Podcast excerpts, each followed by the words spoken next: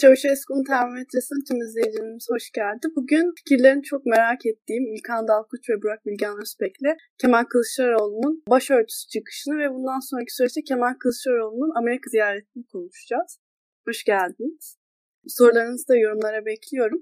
Öncelikle şunu sorarak başlayayım. Kemal Kılıçdaroğlu bir yasa teklifiyle önümüze çıkmıştı ve bu yasa teklifinde artık kadınların e, giyimi kuşamı siyasete e, alet olmayacağına dair bir çıkış yapmıştı. Sonra Recep Tayyip Erdoğan'dan da çıkışını hayır bunu bir anayasa yapalım ve kadın erkek birlikteliğinden oluşan aile kurumunun da güçlendirecek eklemelerde bulunalım diye bir çıkış yapmıştı. Bundan sonraki süreçte de Kemal Kılıçdaroğlu'nun Alevi vatandaşlarımızı da dahil ederek bir sürecin destekçisi olurum çıkışında bulunmuştu. Öncelikle kafalarda soru işareti yaratan konu gerçekten böyle bir çıkıp çıkmayacağı olmuştu. İlk başta ilk sorarak başlıyorum. Halbuki bir defa burada olduğum için çok mutluyum. Uzun zaman sonra yayınlara ara verdim. Hakikaten özlemişim. Ee, görüyorum. Yayın yapmanın kendisi de en azından bir şans. Bu şansı bana veren izleyicilerime teşekkür edeyim ilk başta. Gerçekten de. Çünkü Türkiye'de yaşadığı zaman insanların konuşma şansı, kendini ifade etme şansı pek olmuyor. Ee, bizim en azından böyle bir şansımız var. Bu bir ayrıcalık açıkçası. İzleyicilerimizle beraber bu ayrıcalığı paylaşmak beni mutlu ediyor. Daktilo gibi bir yerde olmak insanı mutlu ediyor diyeyim. Bir defa bunu bir ilk başta söyleyeyim. Şimdi anayasa değişikliği konusundan hemen hızlıca cevap verelim. Anayasa değişikliğini şu anki hükümet şu şartlarda çıkartamaz. Herhangi bir anayasa değişikliğinin ben şu şartlarda çıkabileceğine inanmıyorum meclisten. Çok basitçe aritmetik olarak yeterli bir ortam yok. Artı anayasa değişikliğini sağlayacak bir e, çoğunluğun mecliste oluşacağını düşünmüyorum. Oluşmayacaktır. Kanaatim bu. E, bunun dışında şöyle bir şey var. Kemal Kılıçdaroğlu'nun tabii ki teklifini soracaksın ilk başta. Yani bir defa anayasa değişikliği Tayyip Erdoğan'ın cevabı. Yani Tayyip Erdoğan'ın bu cevabının geçerli olacağına çok inanmıyorum. Burada birkaç boyutu var Tayyip Erdoğan cevabının senin anlattığın şekilde. Yani işte LGBT, aile hakları, ailenin kurumu, ailenin anayasallaşması veyahut da standart bir aile kavramının anayasal olarak halkın kalanına dayatılması, muhafazakar bir ajandanın aile üzerinden anayasada belirtilerek normların halka dayatılması şeklinde. Belki de bugünlerde İran'da yaşadığımız gibi bir şeyin temeli olabilecek bir anayasa değişikliğinin standart olması gereken idealize bir ailenin anayasada tarif edilmesi şeklinde bir şey. E, bir tehlike hatta e, benim açımdan ortaya çıkartabilecek bir şeyler söyledi Tayyip Erdoğan. Bu işin ucu oralara kadar gidiyordu. Bugün İran'da yaşanan şeylerin arkasında bir bir hayat tarzının, bir hayat normunun standart hale getirilerek devlet tarafından dayatılması yatmaktadır. Buna benzer bir tavır Tayyip Erdoğan bence orada aldı. Bu bir özgürlük meselesini çıkartıp bir şekilde normun standart bir norm belirtilmesi meselesine getirdi.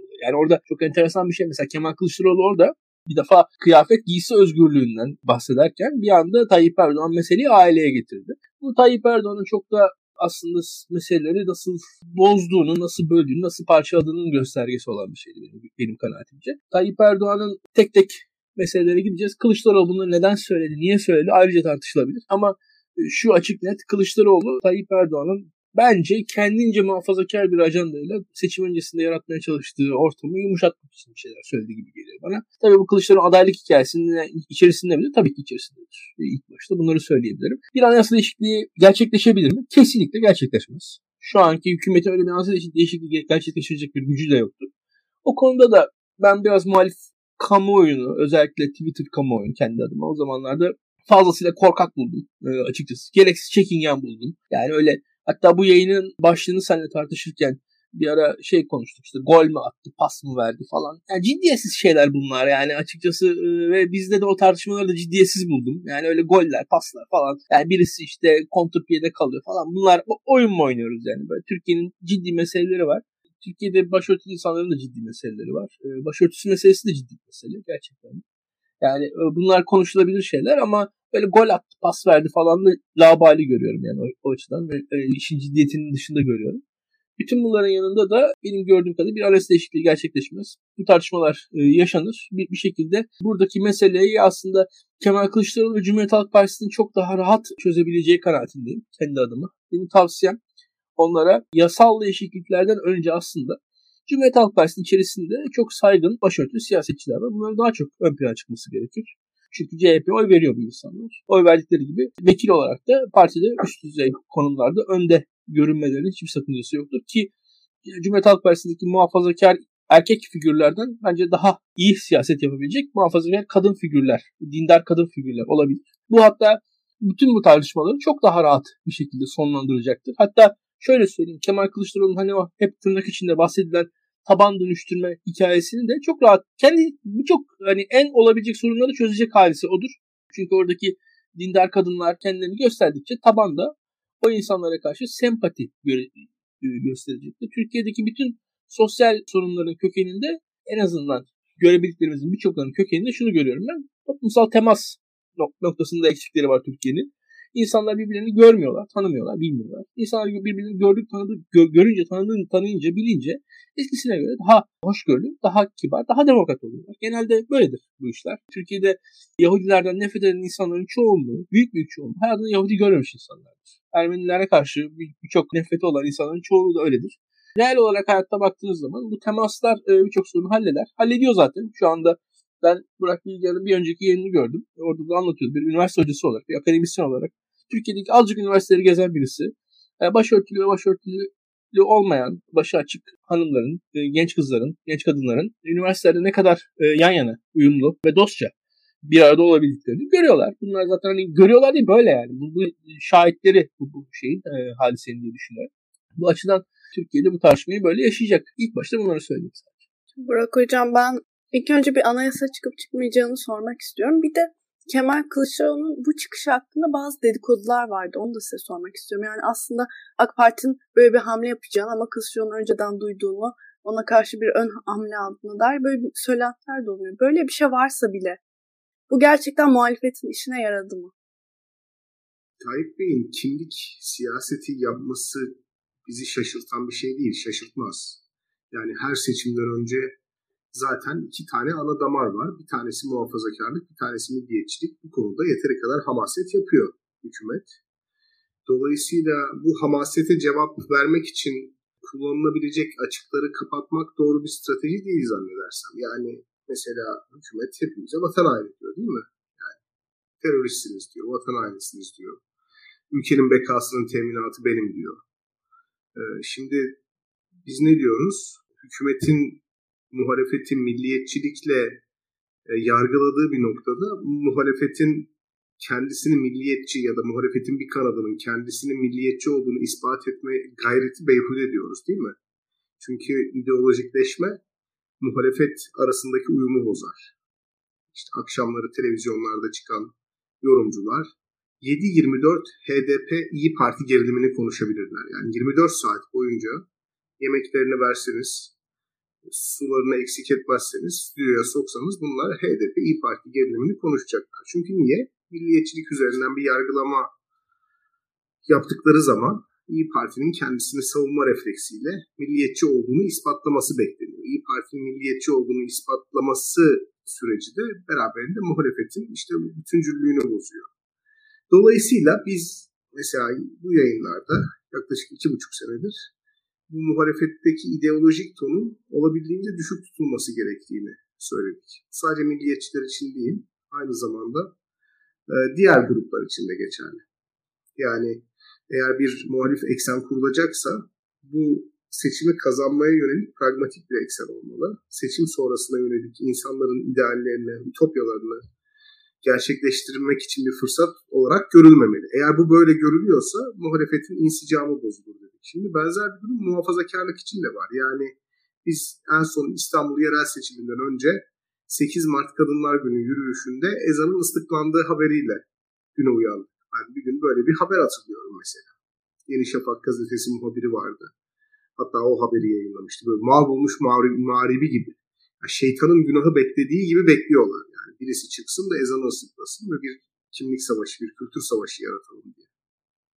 Ve sürekli olarak muhalefetin aslında e, dinden, imandan, işte bu toplumun geleneklerinden kopuk olduğu, muhalefete oy veren seçmen profilinin yerli milli profilin çok dışında olduğu propagandası yapılıyor. Yani bu sizin ön alarak değiştirebileceğiniz bir şey değil. Ön alarak değiştirmeye çalıştığınız zaman da muhalefet içerisindeki insicamı bozuyorsunuz. Açık söyleyeyim. Yani o bakımdan Kemal Bey'in son dönemde kendi adaylık sürecini yürütmek için izlediği strateji hakikaten ideolojik tonu yüksek iki tane ayağı barındırıyor. İki hafta önce ben bunu yazımda da yazdım. Bunlardan bir tanesi sol popülizm, diğeri de post Kemalizm. Şimdi bu iki ayak onun ciddi anlamda farklılaşmasını beraberinde getiriyor diğer adaylardan. Çünkü diğer adaylar mümkün mertebe e, çok fazla siyasal rengi olmayan adaylar. Yani Ekrem Bey de, Mansur Bey de siyasi skalada nereye koyacağınızı bilmediğiniz adaylar.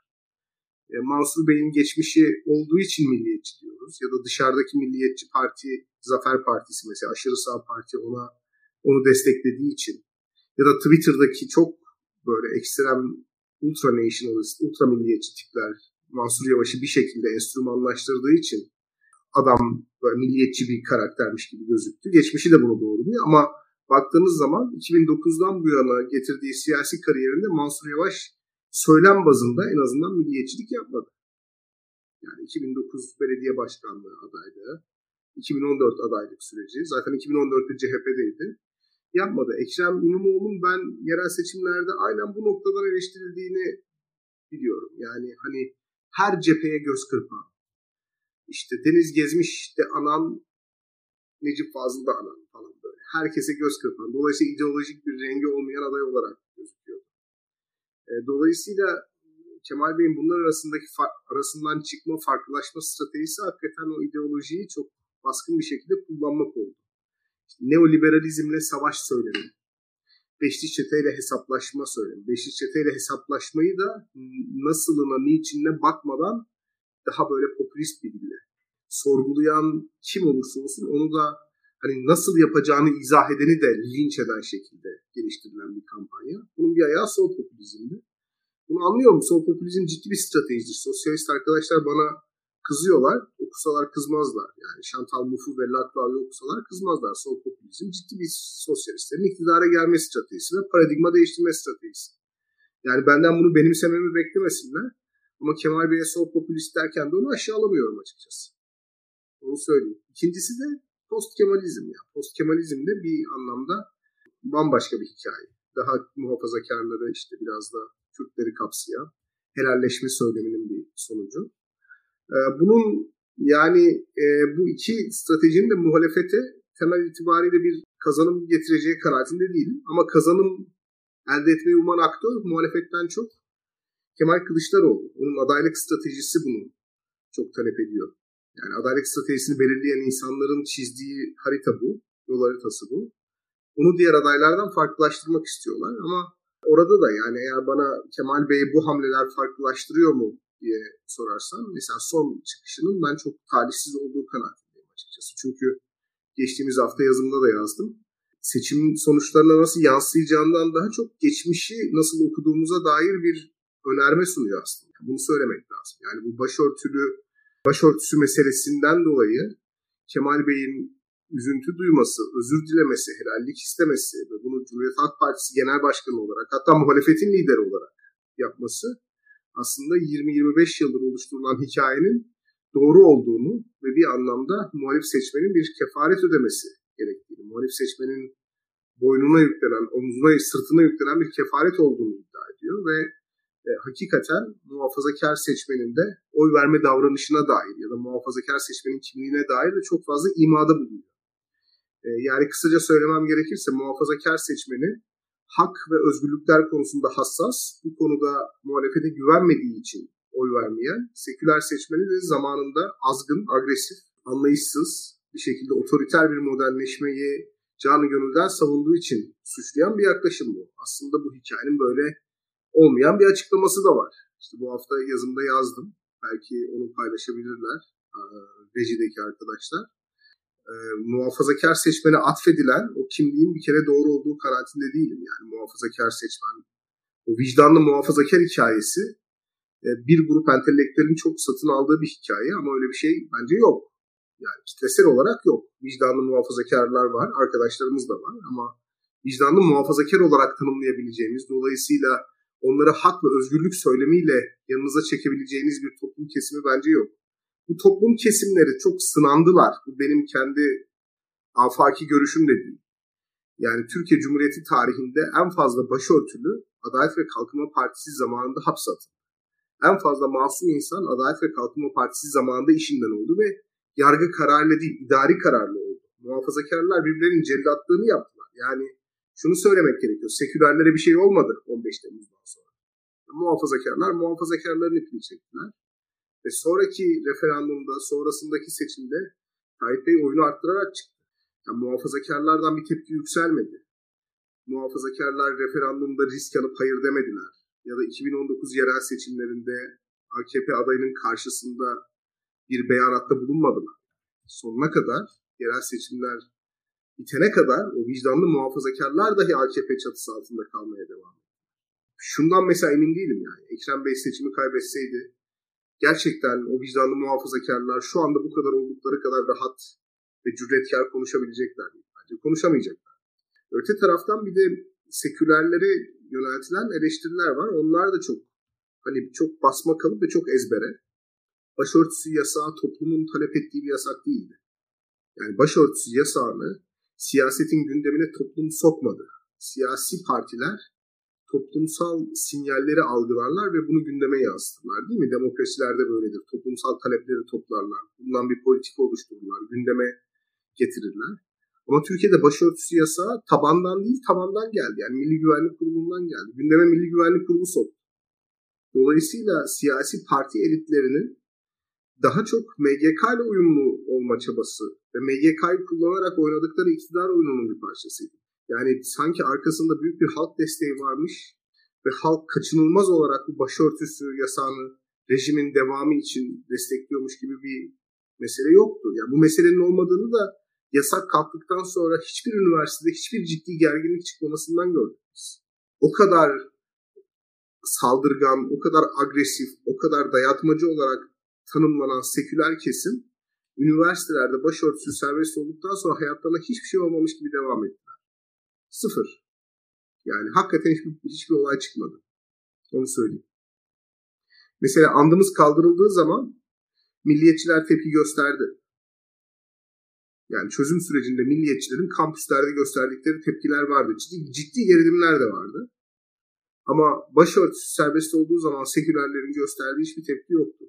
Çünkü toplumsal bir talep sonucunda başörtüsü yasağı gündeme gelmemişti. O MGK'nın, askerlerin bir kısmının dayattığı bir politikaydı ve siyasi parti elitleri de bunu devlet görüşü, devlet politikası olarak algılıyorlardı. Çünkü onlar için MGK devletin, e, hükümetin, siyasetin üstünde bir şeydi. Devletin ta kendisi.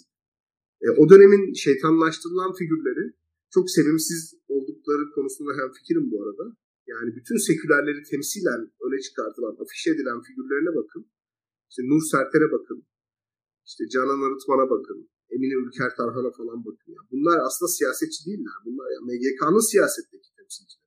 Siyasi motivasyonlarla hareket eden, oy alma kaygısı güden herhangi bir siyasi partinin zaten toplumun büyük çoğunluğunun benimsediği değerlere, hayat tarzına bu kadar saygısızca ve bu kadar baskıcı davranması çok siyasetin doğasına uygun değil. Çok ters. Ama iktidarda kalma yöntemi MGK ile uyumlu olmak olursa öyle davranabiliyorlar tabii ki. O yüzden MGK'nın günahını sekülerlerin sırtına yüklememek lazım. Anlatabiliyor muyum? Kemal Bey'in çıkışı o yüzden hem muhafazakarlara dair çok masumane bir hikayeyi ima ediyor hem de sekülerlerin utanması gereken gereken bir geçmişleri olduğunu dolayısıyla özür dilemeleri gerektiğini ve bu özre inandırmaları gerektiğini de söylüyor. Ve inandırmak için de mutlaka yasal bir düzenleme yapılması gerektiğini iddia ediyor. O bakımdan e, yani Kemal Bey'in bu son çıkışının muhalefet içindeki uyumu bozacağını da düşünüyorum. Yani muhalefet içindeki dengeleri de değiştireceğini düşünüyorum. Hiç bu konulara girmeden siyaset yapsalardı çok daha iyi olurdu. Çünkü İlkan orada bir şeyi sayısal ve teknik e, düzlemde değerlendiriyor. Yani hani milletvekili sayısı yeterli değil, zaman kısıtlı, ama Tayyip Bey'in şu anda konuşacak bir konusu da yok. Yani hakikaten konuşacak konusu yok. Bir anlamda seçimleri referanduma dönüştürme, bu aile değerlerine sahip bir anayasa projesini gündeme sokma veyahut seçimleri bir şekilde bu milliyetçilik ve muhafazakarlığın test edildiği bir e, aşama olarak sunmakta imtina etmeyecektir, tereddüt etmeyecek. Yani HDP'nin kapatılması bunun içinde bu aile temelli anayasanın gelmesi bunun içinde hepsi olabilir. Yani biz oturup geç, geçmiş 20 senede nasıl ki Tayyip Bey'in yönetim performansını oylamadıysak herhalde 2023'te de Tayyip Bey yönetim performansını oylatmayacak. Yani ekonomi bakanı olarak ben size Nurettin Nebati'yi getirdim. Hadi bakalım Nebati'yi oylayın ve düşük oy alayım demeyecektir. Olabildiğince Nurettin Nebati'nin ve diğer bakanların, yozlaşmış rejimin oylanmasını engelleyecek başka zırhlar bulup onun arkasına gizlenecektir. Bu da onun için iyi bir fırsat olmuştur. Yani bunu söylemek lazım. E, hükümet konuşacak konu bulamıyor. Başarılı olduğu bir alan e, artık yok. Ve başörtüsü meselesi hakikaten Tayyip Erdoğan'ın kendisinin başarılı olduğunu düşündüğü bir alan. Bu hikayeyi de evet Tayyip Bey başarılıydı ve sekülerler bundan dolayı utanmalı, mahcup olmalı, özür dilemeli şeklinde yinelediğiniz zaman Tayyip Bey'in başarılı olduğu bir alanın altını bir kere daha çiziyorsunuz. Onun elinden bir enstrümanı ya da onun elinden bir ne bileyim istismar aracılığı alıyor değilsiniz yani. Yanlış hamle yani çok açık söylemek gerekirse. Bence yani geleceğe yönelik yanlışlığının yanı sıra geçmişi okuma açısından da yanlış bir iması var. Teşekkür ederim. Ee, bir de mesela bu konuşmalarda dikkatim iki tane konu çekmişti. Kemal Kılıçdaroğlu son cevabında işte Alevi vatandaşlarımızın da özgürlükleri dahil olmak üzere şeklinde başladığı açıklaması bana şu şekilde bir his uyandı. Daha önce bu Alevi söylemini çok da görmedik Cumhuriyet Halk Partisi tarafından yüksek makamlarda. Bundan sonra bu konuda gündemimize gelir mi?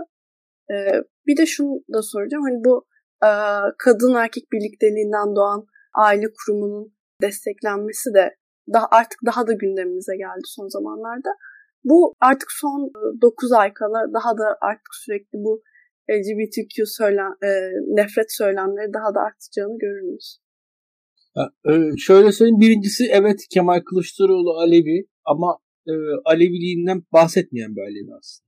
Yani e, Kemal Kılıçdaroğlu'nu ben e, 20 yıldır tanıyorum. 20 yıldır pek bir Aleviyim demedi.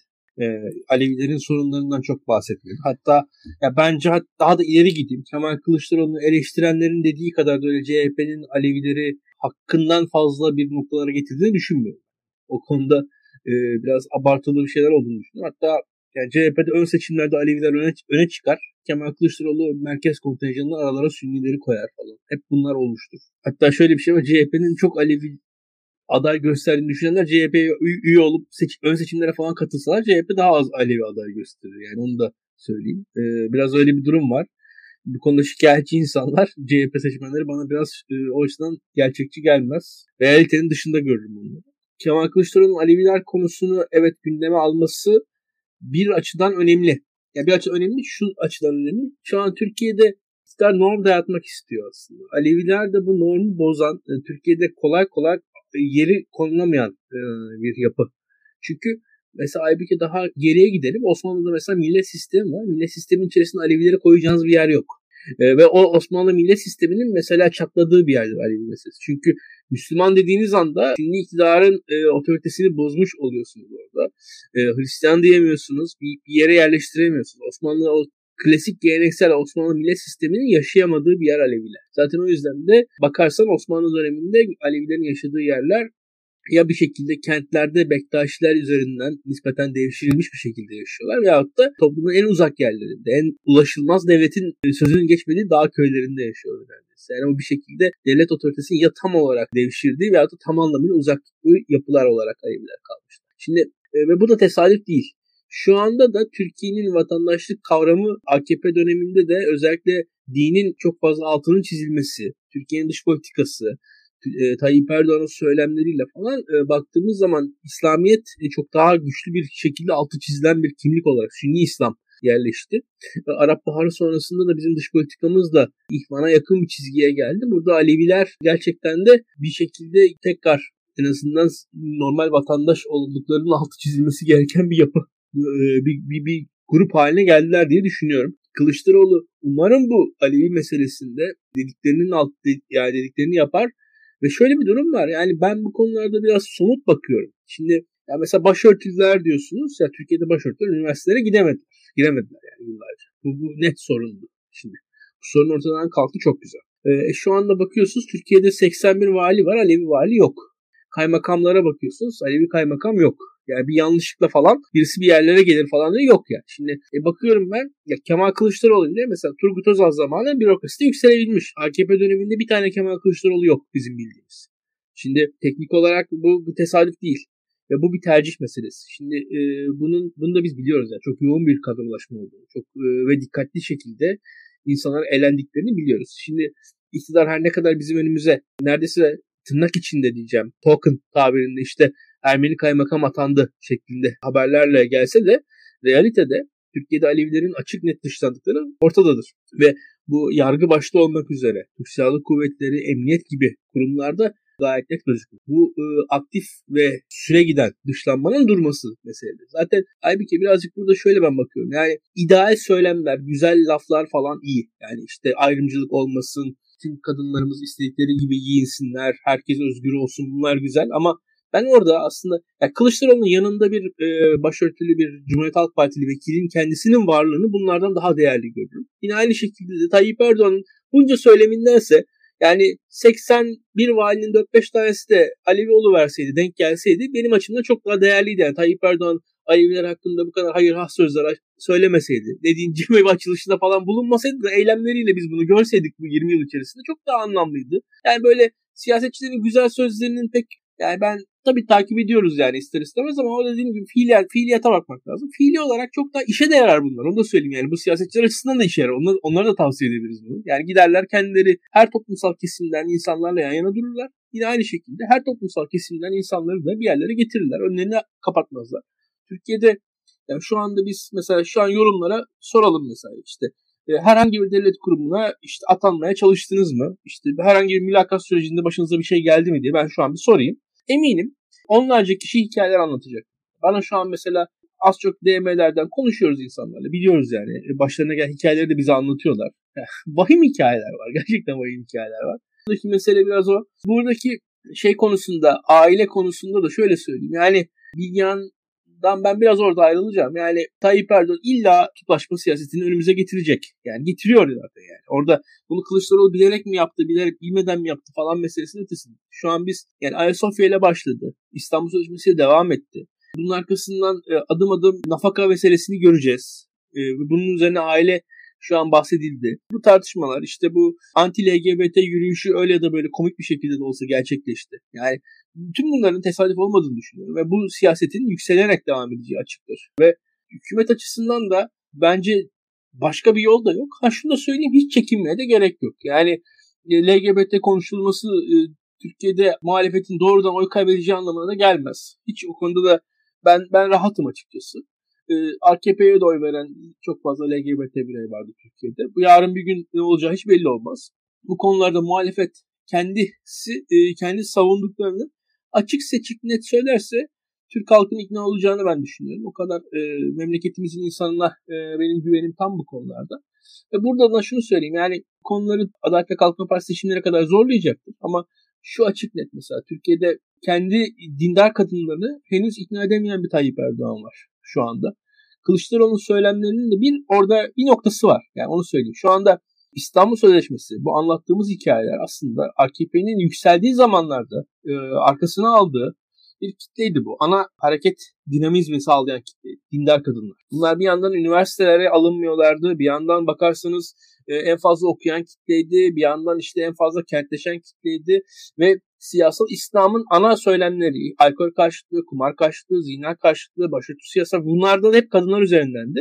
Ve bunlar da kadınların aileyi koruması üzerinden aslında modern, yeni kentleşmiş, becerikli, çalışkan hem de dindar kadınların e, üzerine yükselmiş bir ideolojiydi Tayyip Erdoğan ideolojisi aslında. Fakat ben geçtiğimiz yıllar boyunca Tayyip Erdoğan ideolojisinin daha erkek bir ideoloji haline geldiğini düşünüyorum. Daha reisçi tırnak içinde bir yer bir ideoloji haline geldiğini düşünüyorum. MHP ile yakınlaşmanın da bunun üzerinde tutuyorum. Ve burada açık net şunu da görüyoruz. E, ekonomik krizle beraber mutfaklarda anneler çok sıkıntı çekiyorlar.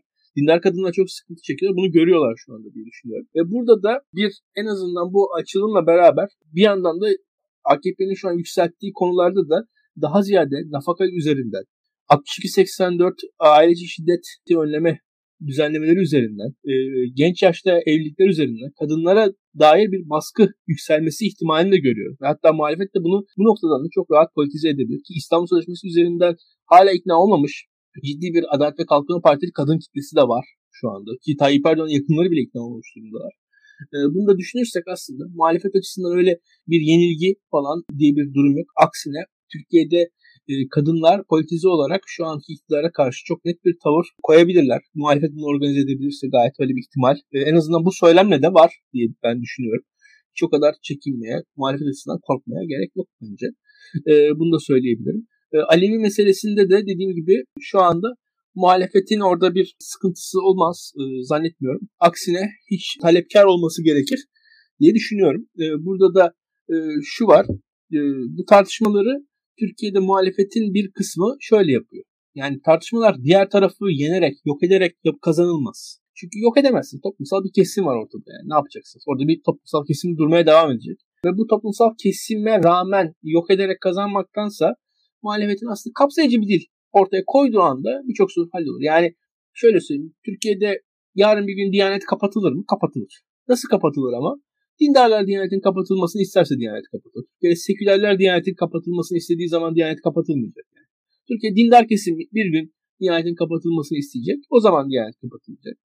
Biraz böyle bakmak lazım. Yani toplumsal olarak bir kesim yenerek fetih duygusuyla elde edilecek zaferler hem kalıcı olmuyor hem de faydalı olmuyor. Muhalefetin de bunu bilerek hareket etmesi gerekir. Fetih kafasına e, girmeden, bir toplumsal kesimi ezme kafasına, ezme zihniyetine girmeden kurulacak her söylemle iktidarla gayet muhalefetin bir arada yani, e, mücadele edebileceğini ve iktidarı alt edebileceğini düşünüyorum. Hiçbir sıkıntı çekmeyecektir diye düşünüyorum. Burak Hocam peki şey katılır mısınız? Yani bu son zamanlarda iktidar son yıllarda giderek artan kadın erkek birlikteliğinden doğan aile kurumunu korumalıyız söylemi gerçekten muhafazakar seçmende bir karşılığı olan bir söylem. Ya çünkü ben mesela kendi e, üniversite ortamından düşünüyorum işte. Çok muhafazakar arkadaşlarım var. Bunları hiç dert ettiklerini görmüyorum. Gerçekten hani sınıfı içerisinde de kimse kimseye sen şöyle bir yönelimin var, sen muhafazakarsın diye oturmuyor kimse birbirinin yanına ama dediğim gibi ben daha e, bir üniversite ortamından bahsediyorum. Daha yaşı ileri seçmende bir karşılığı var mı ya da bir kazancı olur mu iktidar adına? Şöyle bir şey, e, Adalet ve Kalkınma Partisi'nin kaybettiği bir seçmen var ve bu seçmen sanıldığı gibi sadece muhalefetle daha koordine hareket içerisinde olan ve daha ılımlı olarak tanımlanan Deva ve Gelecek Partilerine gitmiyor.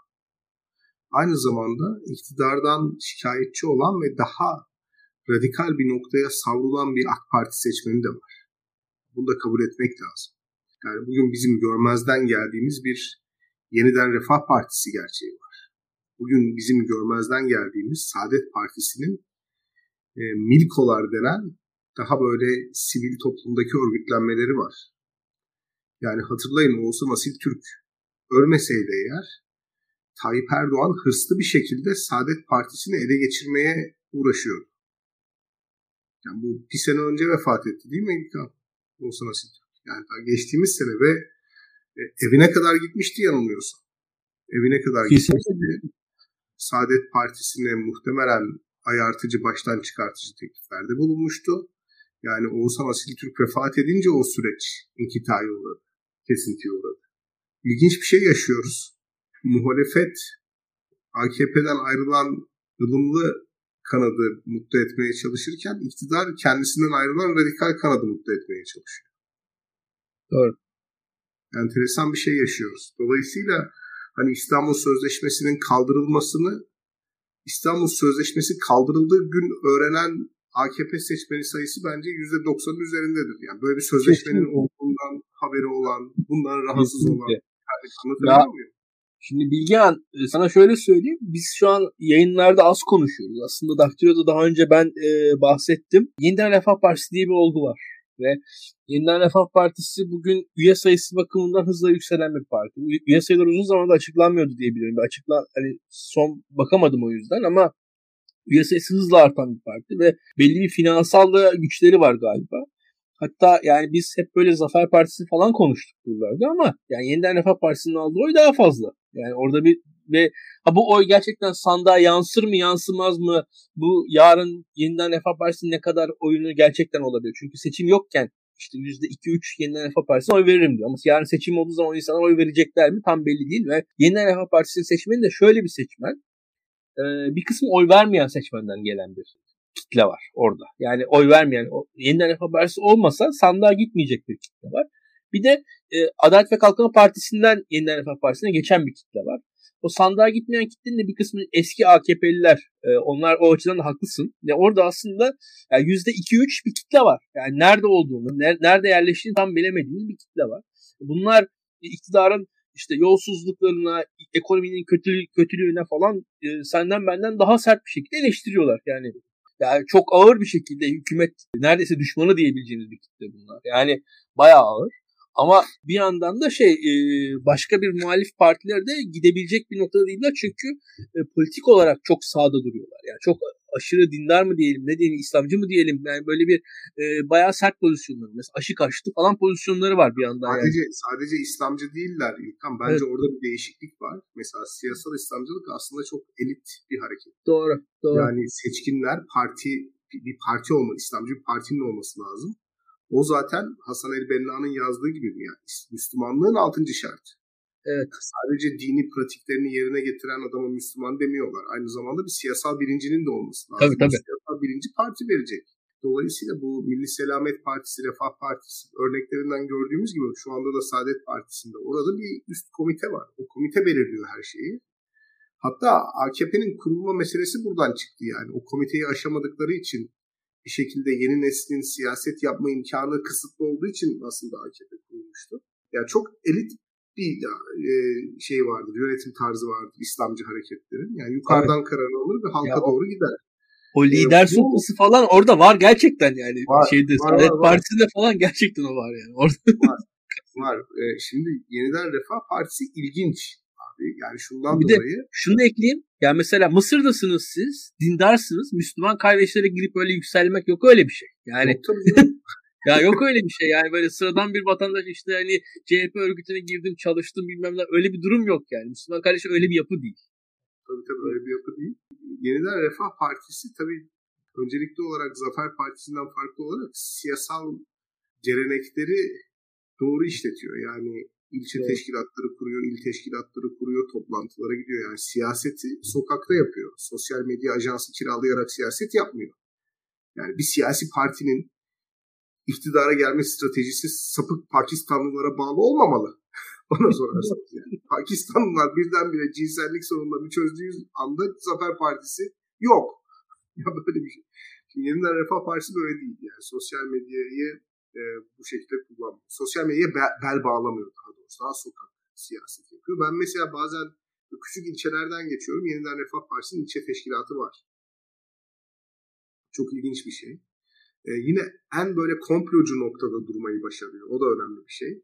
O elit e, based meselenin dışında bir de halkın komplo gündemini de iyi takip eden bir parti. Yani aşı karşıtlı olsun, işte düz dünyacılık olsun falan.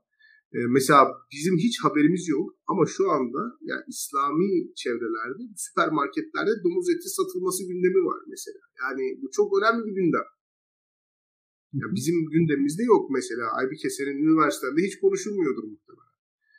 Ama yani bu adamların WhatsApp gruplarında, e-mail gruplarında bu tip şey, bu tip tartışmalar var.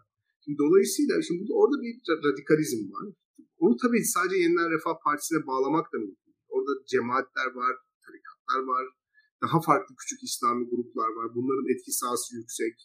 Her neyse onları tatmin etmeye çalışıyor Tayyip Bey. Yani onları tatmin ederek bir şekilde ilerlemeye çalışıyor. Öte taraftan Kemal Bey de daha ılımlıları tatmin ederek ilerlemeye çalışıyor. Bu bizi bence bir saçma bir noktaya götürüyor. Yani anlatabiliyor muyum? Yani Kemal Kılıçdaroğlu'nun Deva ve Gelecek Partisi'ni Tayyip Erdoğan'la Yeniden Refah Partisi'ni mutlu etmek için siyaseti iyice İslamileştirdiği bir noktaya gidiyoruz. Dolayısıyla hani bence bu yarışa hiç girmemek gerekiyor. Yani Türkiye'nin kimlik meseleleriyle çözebilecek bir e, çözebilecek bir kimlik meselelerini çözebilecek enerjisi de yok bence. Yani konuşmaya enerjisi var ama çözme enerjisi yok. İmkanları da yok. Ve bence vakti de yok. Yani muhalefetin e, hani seçime 7 ay kala bir kimlik tartışması alevlendirip buna bir çözüm oluşturabilecek ve bütün tartışmayı bitirebilecek bir vakti yok. Ve böyle bir sihirli değnek de yok. Hani toplum birdenbire evet çok büyük hata yaptık 15 sene önce. E, keşke AK Partili olsaydık. Keşke AK Parti'yi destekleseydik falan demeyecek. Yani benim tanıdığım hiçbir CHP'li demiyor. Hiçbir İyi Partili de demiyor. Hiçbir HDP'li de demiyor. Yani kimse AKP'ye oy vermediği için pişman olan pek adam gör, görmedim ben. Dolayısıyla hani seçime 7 ay kala insanlardan böyle bir aydınlanma yaşamalarını beklemek. Türkiye'yi barıştırmak. Böyle hani uç kutupları birleştirmek, köprü olmak falan bunlar hani ben bir siyaset bilimi hocasıyım. Hani seçime 7 ay kala böyle bir stratejiyle seçime girmemelisiniz bana sorarsanız. Yani e, girmemelisiniz. Bu tam tersi etki de yapabilir yani dediğim gibi. Hani siz birleştirmeye çalıştıkça büyük bir kimliksel yarılma da yaratabilirsiniz. O yüzden burada mesele e, kimlik meselelerine temas etmeden farklı kimlik gruplarını göbekten kesen, herkesin üzerinde ortaklaşabileceği dünyevi, daha teknik, daha somut hayat pratiklerine yansıyan konular bulup oradan konuşmak. Mesela yolsuzluk meselesi aslında herkesi göbekten kesiyor. Bakıyorsunuz bu 128 milyar dolar meselesinde Fatih Erbakan da tweet atıyor. Hüseyin Baş da tweet atıyor. CHP milletvekilleri de tweet atıyor. Çünkü bu hepimizi HDP milletvekiliyle İyi Parti milletvekili aynı anda tweet atıyor. Beyanat veriyor. Aynı şeyleri söylüyorlar. Hepimiz ortadan kesiyor. Dolayısıyla hani yolsuzluk, yönetim kapasitesi, ekonomi, adaletsizlik bu tip konularda ortaya konulan çıkışlar bence farklı kimlik gruplarını birleştirebilecek çıkışlar ve birleştirme stratejisi olarak herkesi teker teker kategorize edip hadi gelin sevgi çemberi oluşturup ateş etrafında dans edelim demek yerine bu konuları bulup bunlar üzerinden politik öğretmek insanları daha çok birbirine yakıştırır, e, yaklaştırırmış gibime geliyor. Benim önerim o olurdu Kemal Bey'in danışmanı olsaydım. Zaten ilginç bir şekilde ben Kemal Bey'le bir kere Kürt meselesi konuşulan bir toplantıda bir aradaydım. İlginç bir şekilde aynı fikirde olan ikimiz vardık. Kemal Kılıçdaroğlu ve. Ee, mesela yıllarca Ankara'da yüksek bürokratlık yapmış birisine yakışan bir merkez siyaset söylemi vardı Kemal Bey'in. Aslında Kemal Bey'in e, terminolojisinde siyaset yapma tarzında böyle toplumu kimliklere ayırmak falan da pek yok. Onu söyleyeyim. Bu Alevi kimliğini vurgulamama sebebi zaten Türkiye Cumhuriyeti vatandaşlığı bize yeter mesajı verdi. Ayrıca bir kimlik vurgulama ihtiyacı duymuyor. Anlatabiliyor muyum? Yani şunu da yapmıyor. Cami çıkışında, bayram namazında cami çıkışında beyanat da vermiyor. Ya da cuma çıkışında röportaj da vermiyor. Anlatabiliyor muyum? Yani böyle bir hani tam anlamıyla ulusçuluk düşüncesi üzerinden giden bir siyasetçiydi aslında. Şu anda son işte bir senedir ortaya konan kimlikçi dil, bu normatif dil, bu merkezden uzaklaşan bir ütopya üzerinden hazırlıksız şekilde ilerleyen dil hakikaten Kemal Bey'in üzerinde de çok sakil duruyor. Teşekkür ederim. Şimdi son soruma geçerken birazcık e, Kemal Kılıçdaroğlu'nun Amerika ziyareti üzerinden konuşarak kapatmak istiyorum. Şimdi bu işte Kılıçdaroğlu'nun iktidar geleceği söylemi var ve bu Amerika ziyaretini şey olarak yorumlayabilir miyiz? Yani artık e, bir dış politikada bir değişikliğe gideceğiz ve yön, yönümüz daha e, Amerika ile iyi ilişkiler kurmak üzerine olarak yorumlayabilir miyiz? Senin sorundan önce izninle özür dileyerek bir defa şunu da söyleyeyim. 10 Ekim Ankara Gar katliamının yıl dönümü bugün. E, oradaki ölenleri analım. E, bir yandan da kendi adıma da biraz şunu da ekleyeyim. Ya, hayatımda e, gerçekten de e, şöyle biraz şanslı bir insan sayılırım. Yani çok fazla etrafımda ölüm olmadı, nispeten daha güzel yaşadım falan ama gerçekten hayatımda ilk defa en fazla yakınımın e, bir şekilde içerisinde olduğu e, bu en vahim hadise Ankara Gar katliamıydı. Ya ben olmasam işte şöyle söyleyeyim hani arkadaşlarımın arkadaşları işte arkadaşlarımın işte atıyorum arkadaşı falan yani böyle çok hayatıma dokunan bir e, hadiseydi bu kendi adıma. Bir yandan da buradan tekrar onları analım. Ve gerçekten Türkiye'nin e, demokrasiye ne kadar ihtiyacı olduğunu, Türkiye'nin ne kadar zor günlerden geçtiğini hatırlatan bir şeydi. E, o günleri ben kendi adımı unutmadım ve e, nispeten de şunu düşünüyorum 7 yıl geçmiş. E, 7 yıl geçmiş ve birazcık da şey gibi bizim açımızdan da bir yandan da bir hesaplaşmayı kendi adıma onu düşünüyorum. Yani 7 yıl. 7 yıl bir iktidar için uzun bir süre aslında. Ya bugün neredeyse Ankara Gar katliamından bu yana 7 yıl geçiyor. Ve 8 yıl boyunca iktidarda kalacak bu iktidar. Yani Ankara Gar katliamından sonra ki Adalet ve Kalkınma Partisi iktidarının boyutu mesela Ronald Reagan iktidarının boyutu kadar. E, Turgut Özal iktidarının boyutu kadar neredeyse. O, o sürecin, sürecin bile yani AKP'nin hani ilk dönemi sonraki dönemi falan diyoruz ya. Yani mesela o sonraki döneminin bir yarısı bile neredeyse e, bir tarihsel periyot kadar oluyor. Yani bizim işte derslerde, okullarda falan böyle Menderes dönemi, Özal dönemi, Demirel dönemi diye anlattığımız dönemler ya işte Ankara Gar katliamından bu yana olan dönem mesela Türkiye'de işte Özal dönemi kadar bir dönem neredeyse yani ve e, neyin içerisinde yaşadığımızı birazcık daha idrak etmemizi sağlıyor. Bu konuda e, geçen bir yorum dinlemiştim. E, mesela şunu söylüyor birçok insan. İnsanların yaşları ilerledikçe geçen zamanı daha az e, yani yeterince hissedemiyorlar. Yani mesela 20 yaşındayken o geçen 10 yıl sana çok uzun geliyor mesela muhtemelen sana şu an geldiği gibi. Bize ise işte yaşlar artık ilerlediği için geçen 10 yıl çok kısa geliyor. Biz biraz o idraki fark edemiyoruz. Çünkü o 7 yılın farkına varmamız gerekir diye düşünüyorum. Bilmiyorum Burak e, sen ne dersin? Yani e, ve Kemal Kılıçdaroğlu da mesela sonuçta 75 yaşında bir insan ve 28 Şubat onun için dün gibi. Yani biraz da bunu da görmek gerekiyor. Yani orada o insanlar o günü yaşıyor, dün gibi yaşıyorlar. Ben mesela 28 Şubat o kadar dün gibi yaşamıyorum. Sen hiç hatırlamıyorsun bile. Ama Kemal Kılıçdaroğlu için dün. Yani 75 yaşının getirdiği bir şey var. Biraz bu geçen yıllara dair hepimizin biraz nasıl diyelim izafi algıları var. Biraz e, Einstein'ın teorisine doğru geldik ama bunu söylemem, bunu eklemek istedim bir yandan da. Hem katliamı anarak hem de biraz günümüzdeki konuya bağlamak için. Kemal Kılıçdaroğlu'nun Amerika'ya gitmesi olumludur. Kemal Kılıçdaroğlu'nun Amerika'ya gitmesi sorusuna geldiğiniz ilk başta olumlu bir şey. Kemal Kılıçdaroğlu gitmeli zaten. Yani bugüne kadar gidilmemiş olması hata. Yani şunu söyleyeyim. Neden gidilmedi sorusunu ben ilk başta cevap vereyim. Bugüne kadar gidilmemiş olması, bugüne kadar konuşulmamış olması Türkiye'deki muhalefetin kendi kendisine kendi noktasını sürekli kısıtlamasından kaynaklanıyor. Ve kendisini sürekli sınava çekmesinden. Kendi dedikleriyle sınava çekiyor muhalefet kendisini. Kendi kendisinin ne kadar Amerikancı olmadığını kanıtlamaya çalışıyor Türkiye'de muhalefet. Komik bir durum. Hakikaten komik bir durum. Aksine şu var. Amerika'da Tayyip Erdoğan destekleyen çok insan var. Yani Amerikan entelijansiyası içerisinde var. Amerikan think tanklarında var. Tayyip Erdoğancı insanlar var oralarda. Muhalefeti desteklemeyen kimsenin olduğunu bilmiyorum. Ya keşke olsa. Keşke olsa ama ya, muhalefet bunları oraya giderek bulabilir. Çünkü Amerikan siyasetine az çok bildiğiniz zaman orada şunu görürsünüz. Amerikan siyasetinde lobiler hakim. Öyle ya da böyle. Orada siz de kendinizi destekleyecek insanları bulacaksınız. Onlarla iletişim kuracaksınız ve orada sizin siyasetinizi bir şekilde oradan ilerleteceksiniz. Buna benzer hareketleri Türkiye'de muhalefet daha önce yaptı.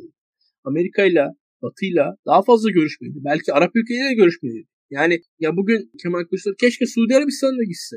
Yani Japonya'ya da gitse. Almanya'ya da gitse.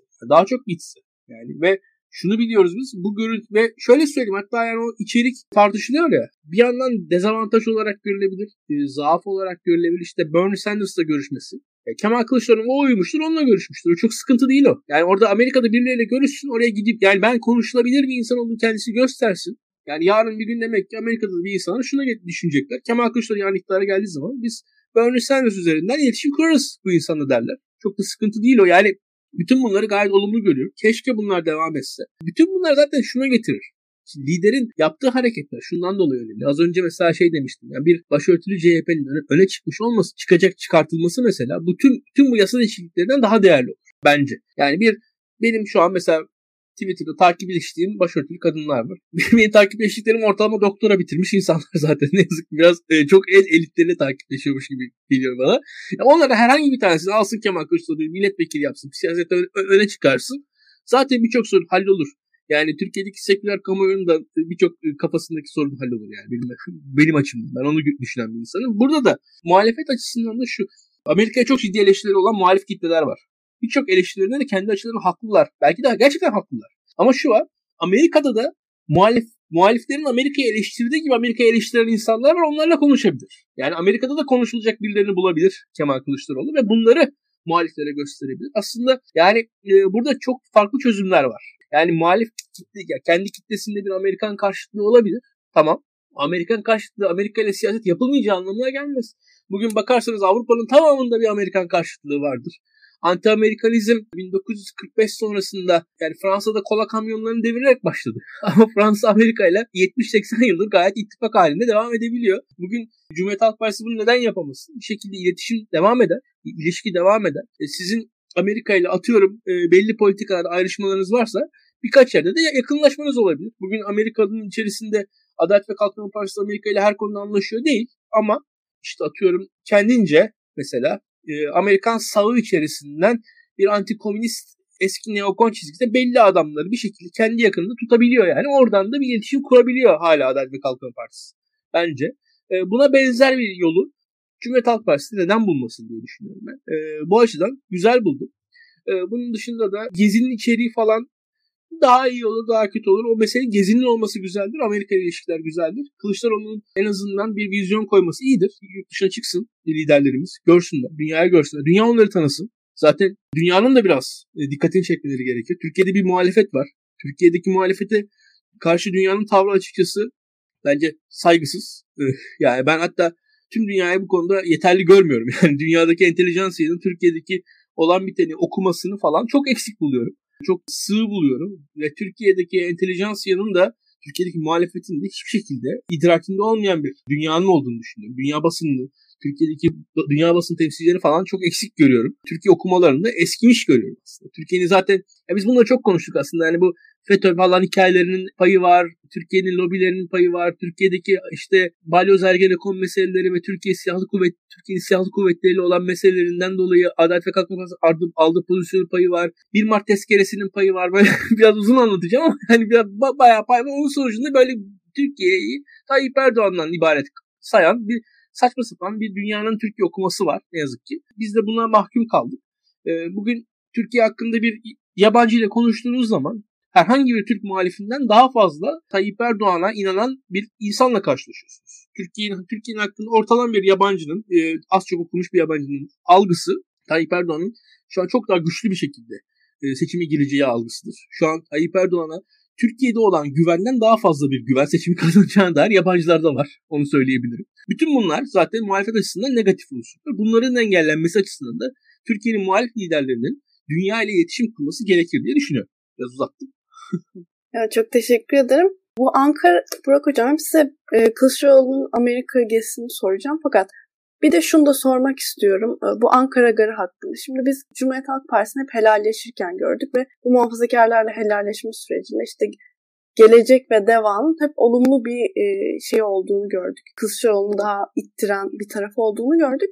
Fakat mesela bugün Ankara Garı'na baktığımızda ben bir özür Gelecek Partisi yetkililerinin o dönem iktidar olanından böyle bir şey görmedim. Yani bu siz bu, benim bu fikrime katılır mısınız? Yani bu altılı masada hep helalleşen tarafın Cumhuriyet Halk Partisi olması ki çok 20 yıl önceki hikayelerden helalleşmesi fakat gelecek Deva gibi partilerin 10 yıl önceki hikayelerden helalleşmediğini görmek masada bir dengesizlik oluşturur mu?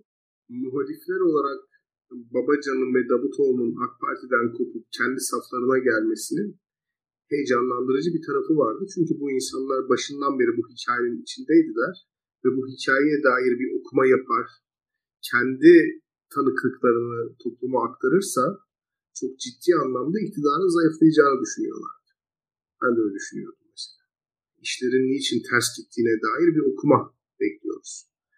En ılımlıları bu arada biziz. Yani daha burada daha şahinler de var. Onlar da oradan hesap versinler. Ben hesap verme sözcüğünü kullanmıyorum ama en azından 2002 senesinde coşkuyla başlayan hikayenin niçin kendi evlatlarını yediğini, niçin Babacan'ı mesela partiden dışladığını, niçin Davutoğlu'nu görevden aldığını bir anlatması lazım. Yani işlerin niçin bu noktaya geldiğini açıklaması lazım. Bir okuması olması lazım bu insanlar. Ve bu, burada da tanıklıklarını topluma aktarmaları gerekiyor. Kolay değil yani 20 sene bu partide vakit geçirdi bu insanlar. Çok olaylar yaşandı. Ee, ben kişisel olarak çok bazı konularda da yanlış yapıldığını bana söylediklerine de şahidim. Gezi Parkı olayları olsun, sonrasında olsun. Korkmuş da olabilirler. Onu da söyleyeyim. Yani korktum demek de hani 15 Temmuz'dan sonra öyle bir atmosfer oluşturuldu ki sesini çıkartana bir iftira yapıştırılıp bütün hayatı kayabilirdi. O yüzden korktuk konuşmadık demek de bir aslında açıklama. Ve bir şeyi gösteriyor bize yani. Bir, oradaki atmosferi gösteriyor aslında. Devam ve gelecekten böyle bir şey gelmedi. Yani maalesef bir okuma yapmadılar. Yani işler niçin kötüye gitti? Çünkü Tayyip Bey bizimle artık çalışmayı bıraktı gibi bir açıklamaları var. Bu yetmiyor. Anlatabiliyor muyum? Bu tatmin etmiyor. Yani Gar katliamı, Gezi Parkı olayları, 17-25 Aralık süreci, Davutoğlu'nun istifa süreci neler oldu halen daha bilmiyoruz. Suriye politikası. Yani bugün insanlar Şam'daki Emevi camisinde namaz kılacağı sözünün Ahmet Davutoğlu tarafından söylendiğini düşünüyorlar. Suriye politikasında Tayyip Erdoğan'ın hiçbir dahli olmadığını düşünüyor. O kadar konuşmadılar ve o kadar anlatmadılar ki Tayyip Bey istediği gibi o dönemin bütün suçlarını bu insanların üzerine yıktı. Muhalefet de bunu göremeyince onlar da tabii çok buna bilgane kalmadılar. Onlar da tabii daha şiddetli bir şekilde hesap soruyorlar. O yüzden burada en başta yapılan bir yanlış var. Şimdi ilk soru, ilk program ilk başlarken hani o muhafazakarlara atfedilen bir munistik, bir vicdanlılık falan meselesi vardı ya. Yani bu, o büyük bir illüzyon. Ve bu partiler için de böyle. Tayyip Bey bu insanlar olmadan da yüksek oy aldı. Seçim kazandı. Belki yine yüksek oy alacak seçim kazanacak. Dolayısıyla bu insanların varlığı, yokluğu meselesinin ötesinde o yapıyı daha da zayıflatacak, iktidar yapısını daha da içinden bize gösterecek bir tanıklığı anlatmalarını, bir okuma yapmalarını, bir analiz yapmalarını çok istedik. Maalesef, maalesef bu olmadı. Masal dünyası gibi yani. İyi insanlar geldi, kötüler orada kaldı, iyilerle kötülerin savaşıydı gibi bir şey yani. Buna buna alıcı bulmaları çok zor. Çok zor. Yani insanların öldürülmesinden dolayı ben yani Ali Babacan'ın da Ahmet Davutoğlu'nun da çok mutlu olduğunu düşünmüyorum. Yani. Hani hakikaten onlar da çok ciddi anlamda bence burada bir mekanizma var. Anlatması lazım. 7 Haziran 1 Kasım arası dönemde Tayyip Erdoğan'ın kendisine hükümeti kurdurtmadığını, bunun için neler yaptığını toplumla paylaşmalı. AKP-CHP hükümeti kurulmadı ve bu Tayyip Erdoğan yüzünden oldu demeli. Ya ben bunu niçin kamuoyuyla paylaşmıyor anlamıyorum. Ya da Ali Babacan kamu bankalarının medya kurumlarını veya TMSF'nin, İlkan daha iyi bilir bu işleri, medya kurumlarını kontrol altına almak için nasıl kullanıldığını ve kendisine nasıl talimatlar geldiğini anlatmalı. Ya bunu, bunları söylemeli ki bir siyaset yapmış olsun. Şimdi siyaseti muhalefete gelip muhalefetin tabanına yönelik siz de azgın azınlıksınız ne güzel Kemal Bey sizi dönüştürüyor. Hep beraber %50 yaşayacağız diyerek yapılmıyor ki. Siyaseti niye bana karşı yapıyorsun? Ben zaten 20 yıldır buradayım. Ben zaten 20 yıldır ne bir kamu ihalesi alabiliyorum, ne kamu pozisyonunda işe girebiliyorum. Sürekli olarak aşağılanıyorum. Sokakta gaz yiyorum. İşimden gücüm. Ben zaten 20 yıldır buradayım. Burada olduğum için sen de buradasın zaten. Ve geliyorsun burada siyasi hat olarak buranın tabanını seçiyorsun. Bundan daha aptalca bir şey olabilir mi? Şöyle bir durum var. 2019'da bırak seçimler oldu. Seçimlerden sonra burada biz tartıştık hatta yani Tayyip Erdoğan'ı doğrudan hedef alsın mı almasın mı falan diye ve ben o zamanlar şunları söylemiştim. Çok iyi hatırlıyorum seninle ilk tartışmamız. Ya biz hedef alması gerektiğini söylüyorduk ve aslında ilk başlarda çok büyük bir strateji olarak hedef almıyorlardı. Tayyip Erdoğan doğrudan laf söylemeden oy alacaklarını düşünüyorlardı. Biz de siyasette bir antagonizmanın, bir, bir karşıtın yaratılmasının şart olduğunu, o antagonizma yaratılmadan yapılan siyasetin aslında tam tersine e, Tayyip Erdoğan'ı güçlendireceğini, bu insanların e, kendi gayelerine de yani kendi akıllarındaki siyasetin kendileri açısından dahi yani Ahmet Davutoğlu ve Babacan açısından dahi olumsuz sonuç vereceğini söylemişti ki onu da verdi. Burada şöyle bir durum var. Mesela 1 Mart tezkeresi bağlamında Amerikancı pozisyonun Tayyip Erdoğan pozisyonu olduğunu, tezkereyi reddedenlerin esasında Gül'e yakın olduğunu, yani ben ben Gül'den daha fazla ve Gül'ü destekleyenlerden bile daha fazlası yazdım şu ana kadar. Yani ben Gül'e bayağı karşı falan pozisyonunda biri olarak ya burada daha Amerikancı olan aslında Tayyip Erdoğan diyen benim. Ya ben şu anda 2007, 2007 seçimlerinde neler olduğunu biz biliyoruz. Evet. Biliyoruz evet. değil mi? Tabii yani, tabii. Tayyip Bey'in aklındaki Cumhurbaşkanı adayının Vecdi Gönül olduğunu. Aynen öyle. Yumuşak Aynen. geçiş düşündüğünü. Ama Bülent Arınç ve Abdullah Gül'ün hayır bu işin ismini koyalım. Taviz vermeyelim. Aynen. Başörtülü Cumhurbaşkanı eşi falan tartışmalı. Kesinlikle öyle. Yani burada şöyle bir durum var. Tayyip Erdoğan öyle bir şekilde bir yani inanamayacak bir şekilde bir e, imge yaratıyor ki ortada ve bu imgeye de itiraz eden yani nasıl bir şey söyleniyor diyen yok. Ve öyle bir durum vardı ki çok daha geç bir tarihten bahsedeyim. Hakan Fidan'ın tutuklanması. Hakan o sırada mesela Abdullah Gül'ün tavrı var. Cemaatçilere karşı. Şu an bunu bilen yok. Hakan Fidan'a sakın şey yapma falan diyor. Yani orada anti cemaat net tavrı var mesela. Kimse bunu söylüyor. Şu anda mesela şeydir. Birçok AKP'li ve hatta muhalif Tayyip Erdoğan mı Abdullah Gül Abdullah Gül cemaate daha yakın. Şimdi aslında ya yok öyle bir şey. O, o anlatılar hepsi ama şöyle bir durum var. Burada kendisini savunan bir yapı yok karşıda. Yok, Sonuçta tabii.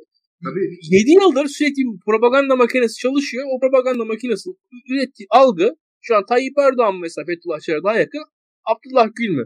Herkesin algısı Abdullah Gül daha yakına geldi. Ya nasıl geldi bu? Bu böyle değildi aslında. Ben biliyorum ben o yılları yaşadım yani. Ama veyahut da işte 17-25 Aralık zamanında Abdullah Gül'ün tavrı. Hiç öyle cemaatin yanında falan tavır almamıştı. Yani mesela hatırlayalım. Ama şu an bakın yıllar geçti unutturuldu. Şimdi ben bayağı ya bu, bu insanlar bir de Gül'ü savunuyorlar. Ya keşke savunuyor olsalar. Yani Gül'ü bir tek sana karşı savunuyorlar. Bana Gül'ü Tayyip Erdoğan'a evet, yani Gül'ü Tayyip Erdoğan'a karşı savunmak mesele burada. Yani Gül'ü sana karşı savunuyor. Yani sana karşı seni Gül'le dövmeye Ya sen aslında Gül'le Tayyip Erdoğan'a karşı tavır alman gerekiyor. Yani burada veyahut da burada zaten hani siyaset yapmanın mantığı açısından bir hata var ortalıkta. Ya inanılmaz bir şey. Aynen onu söylüyorum. İnan, inanılmaz yani, bir şey. Gelip evet bana bana Gül'ü dayatma. Yani Gül zaten kendisini savunsa, iktidara karşı muhalefet yapsa muhalefetten yeteri kadar sempati toplayacak. Yani Kesin. anlatabiliyor muyum? Sen anlatmıştın galiba. Abdullah Gül'ün İngiltere'de doktora yaptığı iddiası. Abdullah Gül İngiltere'de doktora yapmadı. Onu ben demedim de doğru doğru. Yani, Aynen. E, e, kraliçenin adamı ya adam postdoka gitti yani. Hani Exeter'de postdoka gitti. Ve hani sanki böyle İngiliz kolejinden mezunmuş, bütün hayatını İngiliz okullarında okumuş gibi bir şey bir şey var yani insanların kafasında. Ama buradaki olay şu ilk sohbetlerde bir itirazın net bir şekilde yükselmesi lazım ki orada gerçek bir mesele çıksın. Orada yani ne yazık ki biraz şeyi yaşıyoruz biz. Ee, ne diyeyim biraz oryantal böyle patrimonyal bir şeyler yaşanıyor Türkiye'de. Yani açıkçası üzücü bu, bu açıdan ataerkil bir zihniyetin yarattığı. Çünkü burada mesela Necmettin Erbakan'ın Tayyip Erdoğan eleştirileri vardı. Çok sert. Çok aşırı sert. O eleştirilerin bu sefer hiç eleştiri. Yani bir Erbakan eleştirilerini düşünün ve bu eleştiri seviyesinde yani hakarete varan bir eleştiri ve hiç eleştiri arasında bir dengesizlik evet. durum var ve bu tam anlamıyla Türkiye'ye has ve bizim oryantal doğulu biraz vurgulalı halimiz biraz ben biraz geri kalmışa da bağlıyorum yani şu halleri. Çünkü net bir şekilde yani düşün ya sen bana dersin işte İlkan senin şu şu şu hallerin hatalı, yanlış. Şunlar da doğru. Bu, bu, bu kadar bu ilişki kurulamıyor ama ne yazık ki Türkiye'de ve herkes herkesle bir şekilde Tayyip Erdoğan'a ayrı düşmüşler ama bir yanlışlıklar komedyası. Neredeyse bir tiyatroda evet. fars falan olur ya birisi işte yanlış kapıyı açar oraya girer falan yani tabii, Kemal Sunal'ın yanlış onun gibi bir sebepten dolayı ayrı düşmüşlermiş gibi yapıyorlar yani. Öyle bir durum yok. Yani şu şu şu şeyleri Tayyip Erdoğan yanlış yaptı ondan dolayı ayrı düştüler. Bu kadar açık. Açık net konuşulması lazım ve kendileri açısından da hatta yani şöyle söyleyeyim savunmaya çalıştıkları siyasal gelenek açısından da daha doğrusu bu bence. Daha da ileri gideyim. Yani şu anda da yani henüz farkında değiller ama uzun vadede daha da hata yaptıklarını görecekler. Yani burada ya biz hatırlayalım ya inan son fırsatlarıydı onu kullandılar. 6 Mayıs YSK darbesi sırasında Abdullah Gül, Ali Babacan falan bir şeyler yazdı. Yani Ahmet Davutoğlu falan bir şeyler yazdı. Son fırsat. Onu kullandılar buraya geldiler. O YSK kararına karşı çıktılar. Allah'a çok şükürler olsun. Yani onu söyleyeyim. O zaman da bile en azından yargı bağımsızlığı falan demediler o günler. Ama o zaman bile az şey söylediler. Ben bu arkadaşların yerinde olsam mesela düşünün mesela 6 Mayıs YSK darbesi diye bir söylemi e, Deva Partisi'nin ağzına ne kadar yakışacağını düşünüyorum. Çok yakışır. Evet, çok demokrat insanlar bunlar. Yani yani gibi. Yani bunu bunu bu, bu tarz şeyleri kullanabilirler. Bunları bu tarz şeyler akıllara bile gelmiyor aslında. Yani bir altı Mayıs YSK dünyanın en demokrat insanları devam var. Gelecek partiler hak eza öyle. Evet. Ama 6 Mayıs YSK darbesi diye bir kelimeyi ben benden başka kimse kullanmıyor gibi hissediyorum. Yani kimse 6 Mayıs YSK darbesi bu ülkede bu yaşandı. Bir seçim kazanıldı. Yüksek Seçim Kurulu antidemokratik bir şekilde seçim sonucunu darbeyle geçersiz kıldı. Çünkü bu partilerin üst yönetimlerinde o seçimlerde Binali Yıldırım'la birlikte çalışan arkadaşlar var. Hı hı. Şimdi İlkan'cığım böyle kol kırılsın yer içinde kalsın mantığıyla muhalefet yapınca olmuyor. Anlatabiliyor muyum? Olmuyor. Olmuyor. Ya, e, gerçi şöyle bir şey var. Gene, gene o arkadaşlardan ben, ben sonuçları öğrenmiştim. o 31 Mart seçimlerinde. ya ama yani ne, ne yapalım bizim de kaderimiz böyle. Ve şöyle söyleyeyim inan katılıyorum. Yani senin benim Gül'ü savunduğumuz birçok yerde Gül'ün savunulmamış olması. Şu anki imgesi. Şu anki hatta Babacan'ın imgesi. Yani neredeyse Ahmet Davutoğlu'nu falan yabancıların adamı diye komik komik gören hani Adalet ve Kalkınma Partisi görebilir hale gelmiş olması bunlar normal değil. Yani Adalet ve Kalkınma Partisi seçmenler kendi başbakanlarına, kendi ekonomi bakanlarına, en uzun süre bakanlık yapmış kendi eski üyelerine neler neler söyler hale geldiler. Bu normal bir şey değil. Bu çünkü bu insanlar kendileri savunmadığı için bu hale geldi. Yani İlkan'cığım şimdi bunu yapmayınca da AK Parti seçmenini muhalefete çek- çekme yolu olarak muhalefeti daha muhafazakarlaştırma gibi bir strateji öneriyorlar. Mücadele alanı iktidara karşı verilen bir mücadele olmayınca muhalefete karşı onun söylemini değiştirme mücadelesine giriyorlar. Herkes AK Parti'ye benziyor o zaman. Herkes Erdoğan'a benziyor. Yani böyle bir saçmalığın içerisinden geçiyoruz. Yani bugün ben iki sene, iki buçuk sene oldu. Gelecek ve Deva Partileri kurulalı. İyi kötü, ekonomi kötü falan filan diyorlar. Sadece ekonomi kötü diyerek oy alınmaz yani. Bunu söylemek lazım. Hani sizin siyasetçi olarak cesaretiniz, yarattığınız karşıtlık, bir pozisyonunuz, konumlanmanız falan bunlar çok önemlidir. Dolayısıyla hani bu partilerin e, gar katliamı meselesi özelinde söylüyorum. Hani o dönem hükümetin içerisinde olan siyasetçilerin, kadroların hakikaten 7 Haziran 1 Kasım arasına dair çok ciddi eleştirilerinin olması gerekir. Davutoğlu'nun kendi başbakanlıktan alınma sürecinin 7 Haziran'la başladığını, 7 Haziran sonrası hükümeti kurma girişimlerinin akamete uğratıldığını, o süreçte kendi kendisine bağlı kurumların bir şekilde başka emir komuta zinciri içerisinde hareket ettiğini çıkıp anlatması gerekir ki iktidar ile arasında bir karşıtlık yaratsın ve muhalefet seçmeninin söylemine musallat olmasın. Ve muhalefet seçmeni de zaten hiçbir şeye gerek kalmadan hem Ahmet Davutoğlu'nu takdir etsin hem de AK Parti seçmeni gerçeğin kendi sandığı gibi olmadığını düşünsün ve Ahmet Davutoğlu bir ihtimal olarak değerlendirsin. Şimdi bunlar dururken, bunları yapmak dururken bizim uğraştığımız şey başörtüsü meselesinde yasal güvenceler ortaya koymak ve bunu böyle büyük sesle savunmak yani. Hani dünyanın son günüymüşçesine. Yıllardır ya. beklediğimiz fırsat gelmişçesine savunmak. Şimdi şey. öyle bir şey söyledin ki şunu söylemek zorundayım. Ben bunu açıkçası bizim programcı arkadaşım Beril kısa dalga için yaptığı röportajda Ahmet Davutoğlu'na Hakan Fidan'ı sordu. Yani Hakan Fidan Ahmet Davutoğlu'nun milletvekili adayı yapacağı bir isimdi. E, 2015 Şubat ayında istifa etti Hakan Fidan hatta. Sonra bir anda istifadan nasıl geri döndüğü süreci var. Devam edeyim. O süreçte mesela Süleyman Soylu'nun aldığı pozisyon. Süleyman Soylu'nun güvenlik bürokratları siyasete girmemeli diye bu Sedat Peker videolarından sonra dediği bir şeyler var. Beraber düşünelim. Hani orada güvenlik bürokratları, güvenlik bürokrasi istifa edip siyasete girmemeli. Benim siyasal geleneğimde Faruk Gürler vesaire olaylarını hatırlatan bir şeydir bu diye. Aslında Hakan Fidan ve Hulusi Akar'ı hedef aldı. Süleyman Soylu Sedat Peker şeylerinde, videolarında. Ve orada biz bunları konuştuk. Daha devam ediyorum. Ahmet Davutoğlu'na bizim Beril Eski'nin sorduğu soruda Hakan Fidan çok iyi yetişmiş bir avukat dedi. Yani Ahmet Davutlu. Şimdi benim açımdan bunlar tamam yani şahsen bir şey sorumluluğu yoktur diye umalım. Yani böyle bir şey söylemiyor ama bir de bu taraf var. Yani daha ötesi var. Hakan Fidan çok iyi yetiştirmiş, yetişmiş bir bürokrat diye Türkiye'nin bir muhalif partisi lideri söylüyorsa bir röportajda bunun bu, bu normalin ötesindedir. Yani bugün ne mi Hakan Fidan alacaksınız, vekil yapacaksınız? O noktaya mı geleceğiz biz? Orada hakikaten benim açımdan da yani biraz bu konuların en yumuşağı olan birisi muhtemelen muhalefette kendi adıma. Ama ben kısa dalgadaki Berilesi Ahmet Davutoğlu röportajındaki Hakan Fidan sorusuna verilen cevabı not ettim kendi adıma. Onu hala da notum duruyor. Bugün bahsedilen süreçlerden bahsediyoruz. Haziran-Kasım sürecinden sen bahsettin. Bu e, gar katliam bağlamında. E, burada da akıllarına sorular var. Bizim de aklımızda sorular var hala. Çavuşesku'nun termometresini İlkan Dalkoç ve Burak Bilgehan Öztek'le e, gündemi değerlendirdik. Haftaya görüşmek üzere.